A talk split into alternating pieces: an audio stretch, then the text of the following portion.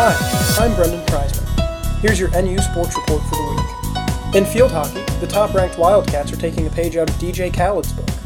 All they do is win. The team blanked number 16 Penn State on Thursday evening in their 14th straight win, which tied a program record. The shutout also marked the sixth consecutive game that the Wildcats' opponent failed to tally a point on the scoreboard. That mark also tied a school record and helped goalie Annabelle Skubisz win Big Ten Defensive Player of the Week. On offense, senior Lauren Wadas chipped in both goals, marking the fourth straight game she scored. On Sunday against Rutgers, Northwestern clinched a share of the Big Ten title for the first time since 2013. The Wildcats came from behind in a dramatic 2 1 shootout victory thanks to a game winning goal from captain Peyton Halsey. The goal for Rutgers was just the eighth Skubisz has allowed all season, and Northwestern's 0.5 goals allowed per game leads the nation. The Wildcats will be able to clinch the outright Big Ten title and continue the longest winning streak in team history when they take on Maryland at home this Thursday. In football, David Braun's team dropped to 3 and 4 after a tough 17 9 loss to Nebraska on the road on Saturday. The Wildcats struggled offensively all day, converting just 3 of their 15 third downs. Northwestern had to punt 7 times and did not reach the end zone for the first time all year. Backup Brendan Sullivan got the start at quarterback thanks to an injury to Ben Bryant, but only completed 12 passes over the course of the game.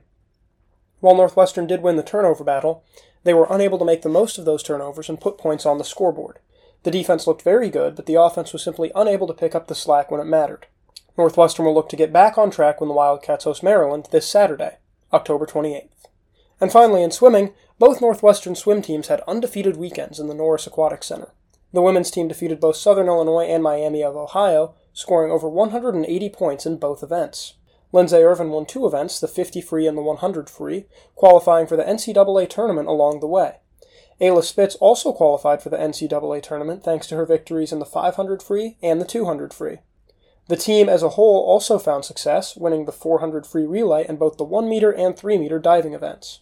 As for the men, they moved to 3 0 on the year with a dominant 207 89 win over Southern Illinois. Andrew Martin and Tanahak Zinn both won two events, with Martin taking the 200 and 500 free, and Zinn winning the fly and individual medley in the 200 section. Northwestern also won the 400 free relay and dominated diving, placing three divers in the top three in both the 1 meter and 3 meter competitions. That wraps up your NU Sports Report for the week. For more information about upcoming games, as well as how you can watch the Wildcats live, visit www.nusports.com. I'm Brendan Preisman, WNUR News.